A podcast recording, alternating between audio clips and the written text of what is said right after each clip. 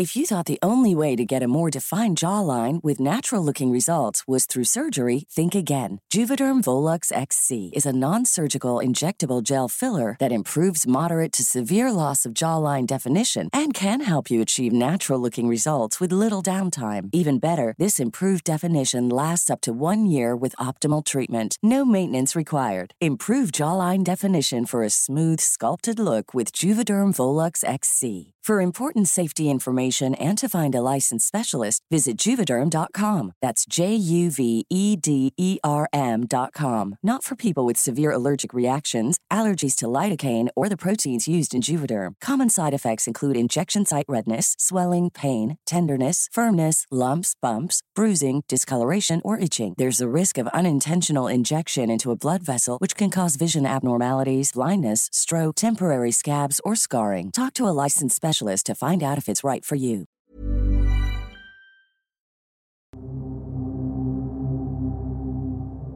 Itim na anino. Avid listeners po kaming mag-asawa ng podcast niyo sa Spotify, lalo na ang dalawang anak kong babae. Imbis na mag-coffee si husband pag long drive, ay yung podcast niyo po ang pinapakinggan niya to stay awake while driving. My story happened in October 2016.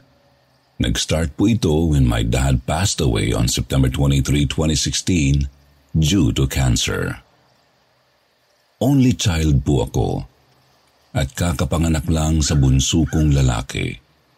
Six months ago, that time. Mahirap po being an only child that time kasi ako lang ang nag-aasikaso lahat from hospital, paperworks, funeral at libing ng daddy ko. Si mama ko naman di ko masyadong maasahan kasi grieving po talaga siya. One week lang ang hiningi kong leave sa boss ko. Back then, nagwo-work po ako as a BPO trainer sa isang call center sa Pioneer, Bonnie Avenue, Mandaluyong City.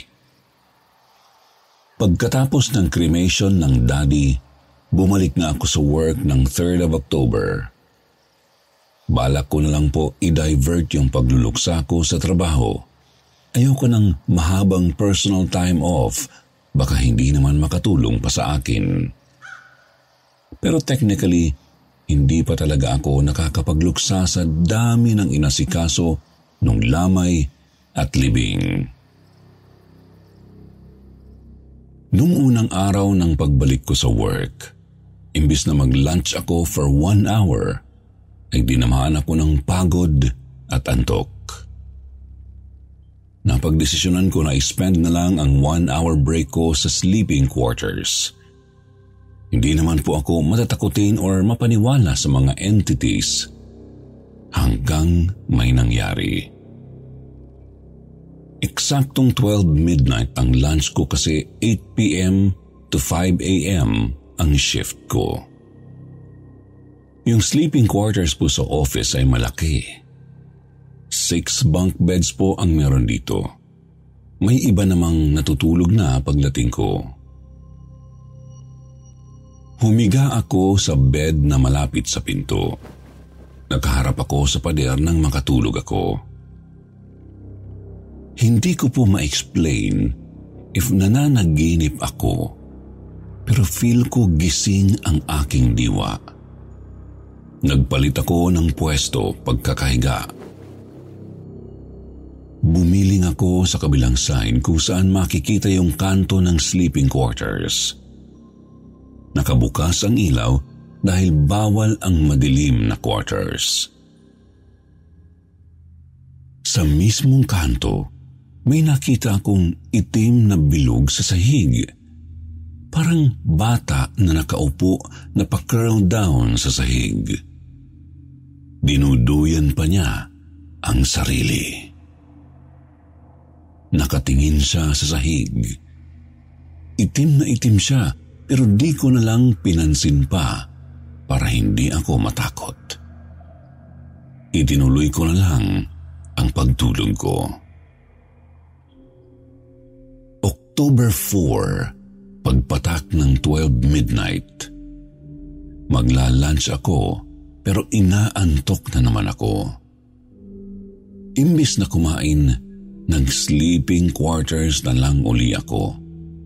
May mga tao naman na na natutulog sa same spot. Malapit sa pinto ang kinuha kong space para matulog dahil doon may bakante.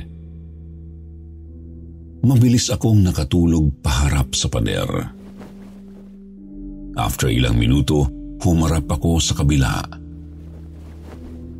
Nakita ko na naman yung maitim na bilog sa kanto ng sleeping quarters. Same scenario sa una kong karanasan. Pero that time, hindi na siya nakaupo. Nakatayo na siya pero nakabend po at nakatingin pa rin sa sahig. Parang bata na nag-aaral pa lang tumayo ang itsura niya. Maliit lang din kasi ang figura niya. Hindi ko pa rin gaanong pinansin kasi feel ko super antok ako. So, tinalikuran ko na lang. October 5, 12 midnight ulit. Antok na antok ako. Half-hearted na nafe-feel ko yung excitement kasi pupunta ako sa quarters. Hindi ulit ako kumain. Di naman ako gutom at natulog lang sa quarters. Luckily, bakante na naman yung same bed na malapit sa pinto so doon ako humiga. Feel ko na lasing ako sa antok unang higa pa lang, tulog na agad ako. Again, after ilang minutes, bumaling ako sa kabilang side. Nandoon na naman yung itim na figure. This time, nakatayo na siya at nakatingin sa direksyon ko. Hindi ko na naman pinansin at tinalikuran ko siya. Ang weird po kasi hindi ako nakakaramdam ng takot. Pag nakikita ko yung itim na figure, dinidedma ko nga lang eh.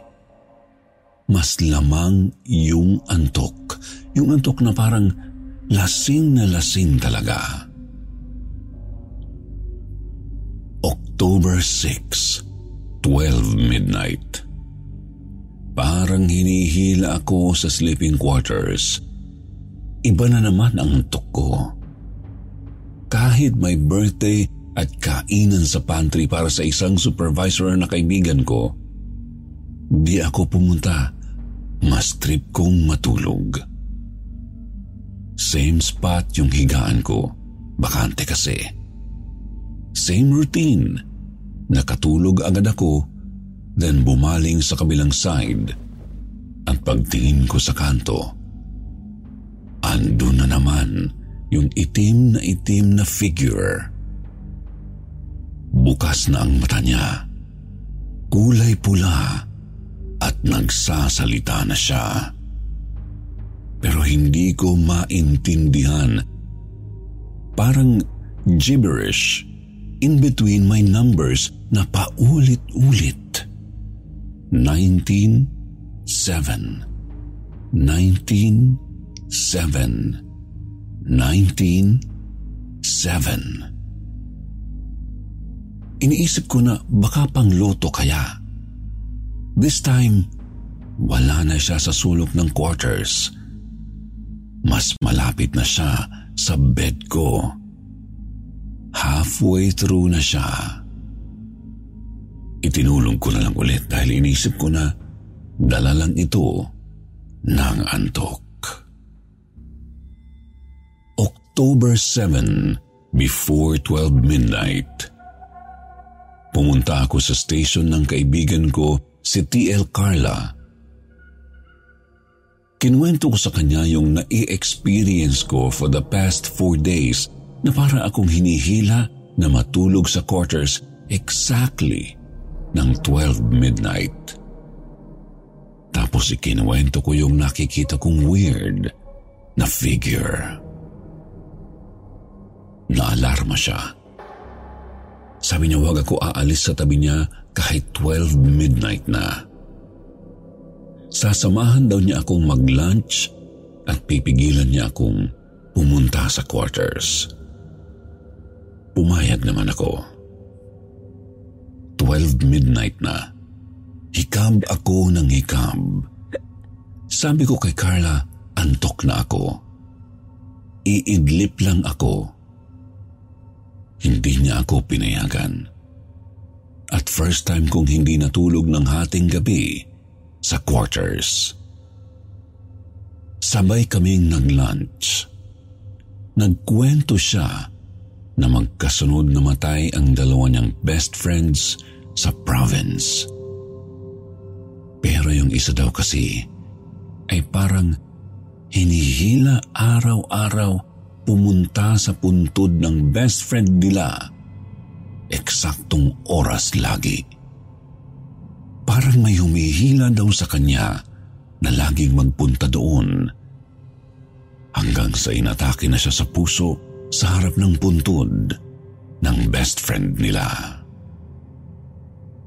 As per Carla, may humihila daw sa akin.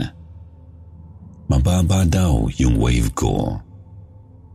Inexplain niya na ang x-ray, wifi at radio signals ay nagagamit natin nang di ito nakikita.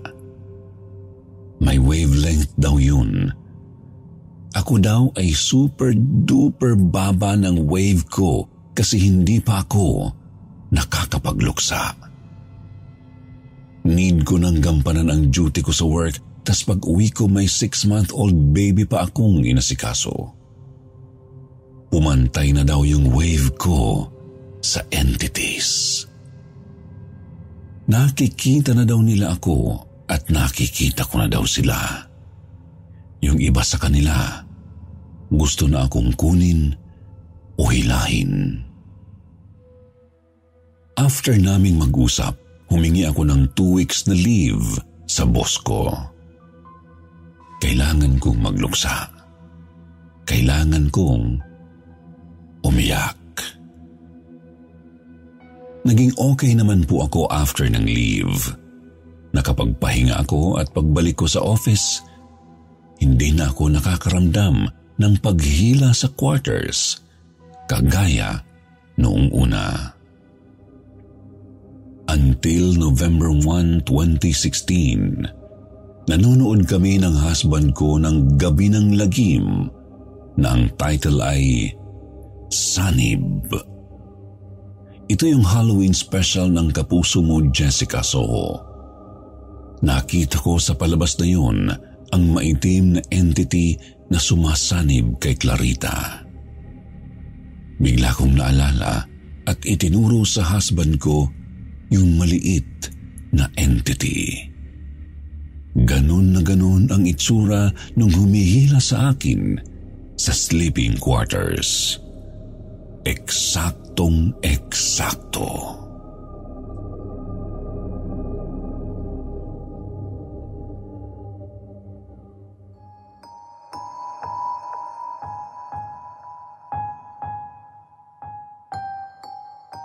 Pamilyang Multo Kumusta po, Sir Jupiter? Itago niyo na lang po ako sa pangalan na Cynthia. Stay in po ako sa pabrika namin dahil taga-probinsya ako. Noong nagpahanap ng trabador ang may-ari ng pabrika, ay kinuha ako ng pinsan kong si Adelaida para pumasok. Libre po ang tirahan dahil mayroong barracks ang pabrika sa likurang bahagi nito. Marami kaming stay-in. Hiwalay ng apartment ang mga lalaki at babae. Hindi naman po ako paramdamin o malikmatahin dahil wala naman akong third eye. Pero ilang linggo na akong nasa pabrika nang makaramdam ako ng mga kakaibang bagay. Dahil nga marami naman kami, nung una inakala kong dala lang ng ingay sa paligid. minsan po ay late na natutulog ang mga tao dahil mga nagkwekwentuhan pa sila sa labas ng barracks. Hindi naman ako mahiyain masyado. Madali rin akong makibagay kaya nakasundo ko naman silang lahat. Friendly din naman ang mga kasama ko sa barracks kahit taga-iba-ibang probinsya kami. Minsan, palihim na nagiinuman ang mga lalaki. Nagpupuslit sila ng alak kasi nga bawal. Ako naman tamang tulog lang. Pagkatapos kong makausap sa cellphone ang dalawa kong anak na nasa probinsya, natutulog na ako dahil maaga pa ang pasok kinabukasan. Hindi ko alam kung nahimbing na ba ako sa pagtulog pero wala na akong naririnig na ingay sa labas ng apartment namin. Masyado ng tahimik pero iba ang dating. Nakakabingi. Yung parang umi-echo ang katahimikan sa tenga ko.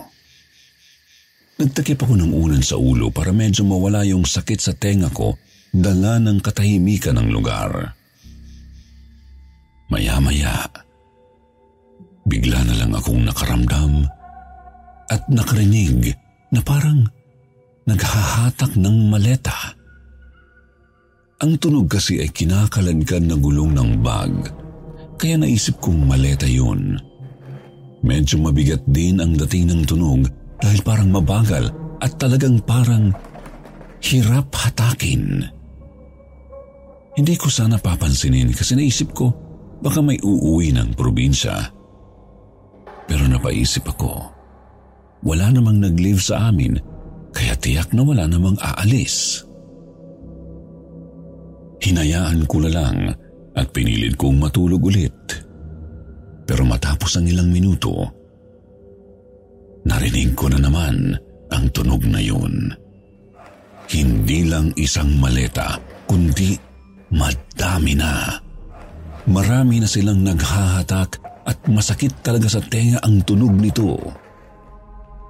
Dahil sa inis ko, napaupo ako at tiningnan ang paligid. As a person with a very deep voice, I'm hired all the time for advertising campaigns. But a deep voice doesn't sell B2B, and advertising on the wrong platform doesn't sell B2B either. That's why, if you're a B2B marketer, you should use LinkedIn ads. LinkedIn has the targeting capabilities to help you reach the world's largest professional audience.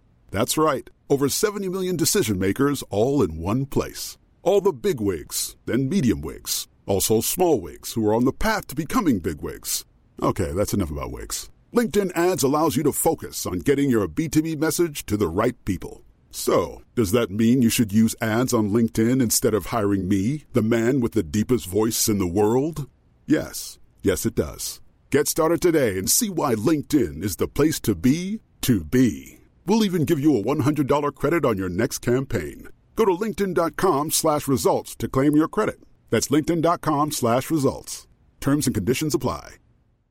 How would you like to look five years younger? In a clinical study, people that had volume added with Juvederm Voluma XC in the cheeks perceived themselves as looking five years younger at six months after treatment. Look younger, feel like you. Add volume for lift and contour in the cheeks with Juvederm Voluma XC. Reverse signs of aging by adding volume to smooth laugh lines with Juvederm Volure XC. For important safety information and to find a licensed specialist, visit juvederm.com. That's J U V E D E R M.com. Not for people with severe allergic reactions, allergies to lidocaine, or the proteins used in Juvederm. Common side effects include injection site redness, swelling, pain, tenderness, firmness, lumps, bumps, bruising, discoloration, or itching. There's a risk of unintentional injection into a blood vessel, which can cause vision abnormalities, blindness, stroke, temporary scabs, or scarring. Talk to a licensed specialist to find out if it's right for you.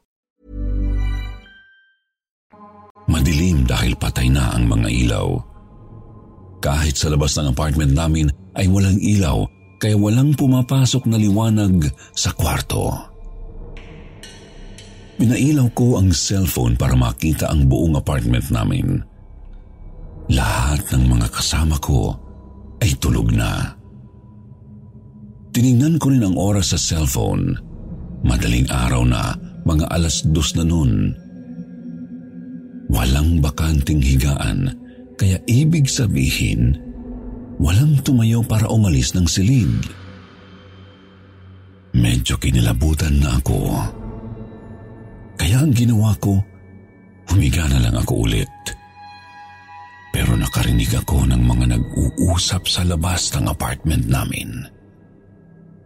Nagtaka ako kasi may boses bata pa akong narinig.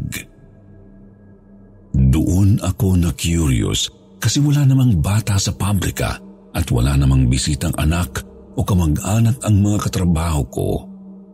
Pero may bata sa loob ng compound. Tumayo ako at bahagyang binuksan ang pintuan. Sumilip ako sa labas at hinagilap ko talaga ang mga nag-uusap-usap. Nakita ko sila. Isang pamilya. May mga dala silang maleta. Kahit yung dalawang bata na kasama nila ay may maleta rin na hinahatak. Nag-uusap sila ng pabulong para silang tatakas. N- nagugulungan ako pero nangangatog na ako sa takot. Dahil sa pangangatog ko, bigla kong naitulak ang pinto. Maingay pa naman ang pinto na yun dahil kapag binubuksan ay lumalangit-ngit. Lumala kasi ang pinto at kinakalawang na ang mga bisangra. Halos mawala sa katawan ko ang kaluluwa ko nang lumingon sila sa akin. Wala silang mukha pero ramdam ko ang galit sa kanila. Hindi ko alam kung bakit nararamdaman ko na nagagalit sila at nanlilisik ang tingin sa akin pero wala naman akong nakikitang mukha. Blanco ang mukha nila, Sir Jupiter. Bigla kong isinara ang pinto dahil sa takot. Napasandal ako pero malapit sa bintana kasi may bintana na malapit sa pintuan. Nakabukas ang bintana. Ewan ko ba kung bakit may lakas pa ako ng loob na silipin sila. Nakita ko silang naglalakad na palayo. Hinahatak nila ang dalang maleta. Masakit talaga sa tenga ang tunog kasi parang napakalapit sa tenga ko. Madilim ang paligid pero hindi ko alam kung bakit nakikita ko sila na parang nagliliwanag. Nabigla ako ng pagdating nila sa may gate. Bigla na lang silang tumagos. Nakalak ang gate at bakal yun kaya nagtataka ako kasi tuloy-tuloy silang lumabas. Sa sobrang takot ko, patalon akong sumampa sa higaan ko. Napatili pa ako nang biglang bumukas ang ilaw. Tinanong ako ng pinsan ko kung ano raw ang nangyari sa akin. Nagising pala siya dahil naaninag daw niya na may nakatayo sa gilid ng pinto. Nagulat pa ako sa hawak niyang kahoy. Muntik na daw sana niya akong hambalusin. Ikinuwento ko sa kanya ang nakita ko. Tapos hindi na kami natulog. Kaya sinabi sa akin ng pinsan ko na palagi daw talagang nagpaparamdam yung pamilyang multo. Lagi daw yun naghahatak ng maleta tapos bigla na lang nawawala kapag may nagtatangkang hanapin o tingnan sila.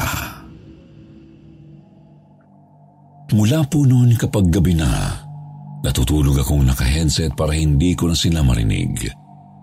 Mabuti na lang po talaga at hindi ko na sila nakita o narinig pa. Ito lang po muna ang aking kwento sa ngayon. Marami pong salamat sa inyong pakikinig.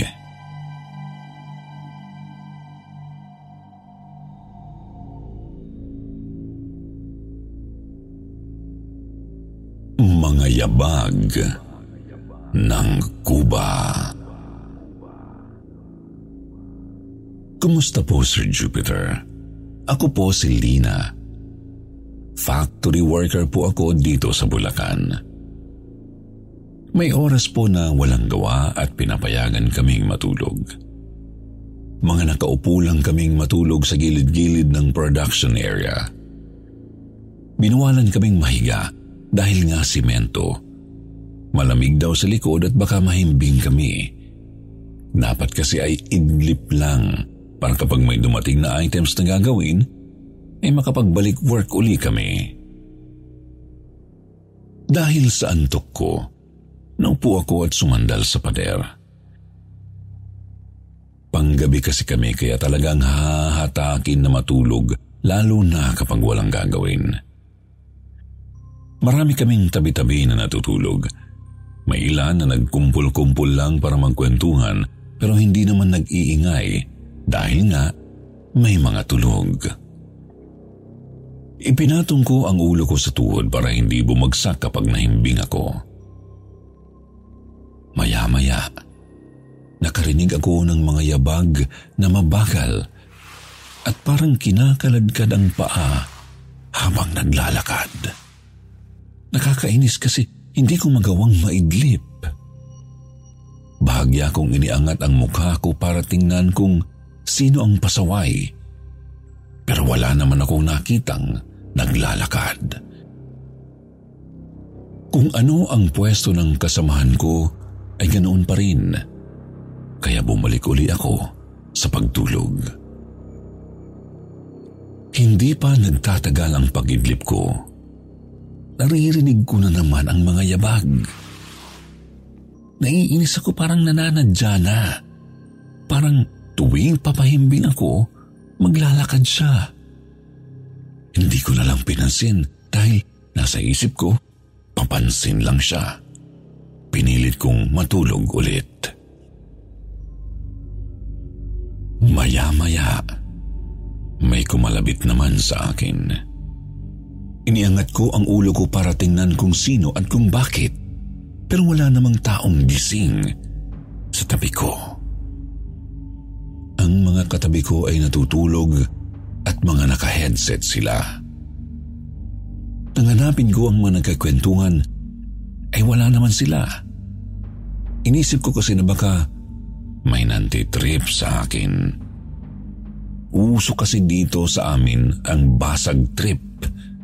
Marahil ay lumabas sila o kaya ay nag-CR. Inis na inis ako dahil hindi na ako makatulog. Sumasakit na ang ulo ko sa kakagising. Ang ginawa ko na lang, naglagay ako ng headset sa tenga para wala na akong marinig. Nilakasan ko ang patugtog ng music. Nakakaindib na ako nang bigla na lang huminto ang sound ng cellphone ko. Bigla kong tiningnan kasi akala ko na lobat. Pero nagpe-play naman ang kanta at hindi naman lobat dahil nasa 42% pa lang ang battery. Kaya inisip ko na baka nasira ang headset ko. Dahil sa inis ko, hindi na ako natulog. Lumabas na lang ako dahil nag-break time na pala. Balak ko sanang magkape pero nang palabas na ako habang naglalakad sa hallway, nakita kong may naglalakad naman papasok. Hindi ko na pinansin kasi akala ko ay ka-work namin dahil same ng uniform. Pero habang papalapit siya, nag-iiba ang lakad niya. Parang lasing na pasuray-suray. Tapos maya-maya ay bumabaluktot na ang katawan niya. Nakaramdam na ako ng takot kasi naisip ko, iba na yun, hindi na yun tao. Paatras na ako sa paglalakad dahil ayaw kong malapitan niya ako. Tapos bigla na lang siyang nawala nang may mga nagdatingan na grupo ng mga trabahador. Naglalakad sila tapos pagtapat nila sa nilalang na yun ay parang usok lang yun na naglaho bigla ng mabangka nila. Gulat na gulat ako dahil hindi nila yun nakita. Mas kinilabutan pa ako nang malaman kong ako lang pala ang nakakita doon. Pagtapat sa akin ng mga katrabaho ko, tinanong nila ako kung bakit daw ako nakatigil lang sa hallway at namumutla. Nagtatawanan pa sila dahil baka raw nakakita ako ng multo. Baka raw nakita ko yung lalaking kuba na nagpapakita sa hallway. Kakausapin ko sana sila kaso bumalik na sila sa production area habang nagtatawanan. Hindi na lang ako nagsalita tungkol sa nakita ko. Pagkatapos kong mag-break time, bumalik na ako sa loob. Pagdating ko, gising ang lahat dahil gumagawa na sila. May dumating ng items na gagawin namin. Tahimik lang ako hanggang mag-uwian na. The next day, nakita ko na naman yung lalaking kuba. This time, nakahalo siya sa workers na parang nagtatrabaho rin. Mahaba po yung mesa kahit nandun lahat ng items na tinicheck namin at lahat kami ay nakaharap sa mesa ng paikot. Nagkataon, nakatapat ko pa yung lalaki. Nagtatrabaho siya pero nakatulala. Dahil nga madaling araw na malamig na ang klima at mas pinalamig pa ng malaking ventilador na nakatutok sa amin. Pero ako, pinagpapawisan dahil sa takot. Halos yumuko na lang ako para hindi ko siya makita pero ewan ko ba kung bakit parang minamagnet ang mata ko na tingnan siya. Kada sulyap ko sa kanya ay iba-iba ang posisyon niya hanggang sa nakita ko siyang nakapatong na sa lamesa at gumagapang palapit sa akin. Pinipilit kong kumalma pero mas nanaig ang takot sa akin. Palapit siya ng palapit hanggang sa magkadikit na ang mukha namin sabay saming umalis na raw ako. Sa sobrang takot ko, hinimatay ako. Nagising ako sa office. Nakapalibot sa akin ang office staff at ginigising ako. Nandoon din ang nurse namin na parang binibigyan ako ng lunas para magising. Pagdilat ko, sabay-sabay silang nagtatanong kung ano raw ang nangyari. Baka raw kasi sobrang puyat ko na dahil straight na akong panggabi. Kaya sinabi nila na mag-day shift na lang ako. Baka rin daw nagpapalipas ako ng gutom dahil may nakapagsabi sa kanila na puro lang daw ako kape kapag break time. Ang dami na nilang speculation pero hindi ko masagot lahat dahil titig na titig ako sa lalaking kuba na nasa likuran nila. Nakatingin lang ito sa akin. Napakalungkot ng mata niya at parang may gustong sabihin. Kaya sumigaw na lang ako habang itinuturo siya. Nataranta silang lahat. Kahit ako nanginginig na rin ako sa kaba, ilang segundo rin akong nakapikit. Pagdilat ko, wala na yung kuba kaya nagkwento na ako sa kanila. Lahat sila natahimik. Hindi ko alam kung alam na nila yun dahil wala na akong narinig na tanong mula sa kanila. Ang sabi na lang ng head admin namin, umuwi muna raw ako at magpahinga. Nang pagka-uwi ko, nag-uwian na sila. Nag-chat ako sa isang friend sa work at ikinuwento ko sa kanya ang nangyari sa akin. Gulat na gulat siya. Matagal na kasi siyang employee doon. Sa kanya ko lang nalaman na nagmumulto talaga yung kuba at nanggigising lagi ng tulog. Ang sabi nila, ayaw daw noon na may natutulog. Kaya pala naisip ko na laging paalala ng visor namin na huwag daw himbingan ang tulog. Dapat ay mababaw lang. Doon ko lang yun naintindihan. Mula noon hindi na ako naiidlip sa trabaho pero nagparamdam ang kuba sa bago naming ka-work na antukin. Hindi niya kinaya kaya nag-resign. Matapos ang ilang buwan, na-end of contract na ako noon at hindi na ako nag-renew ulit. Ganap na lang ako ng ibang work. Sa ngayon, okay naman po ako sa bago kong trabaho at wala na akong nararamdaman o nakikita.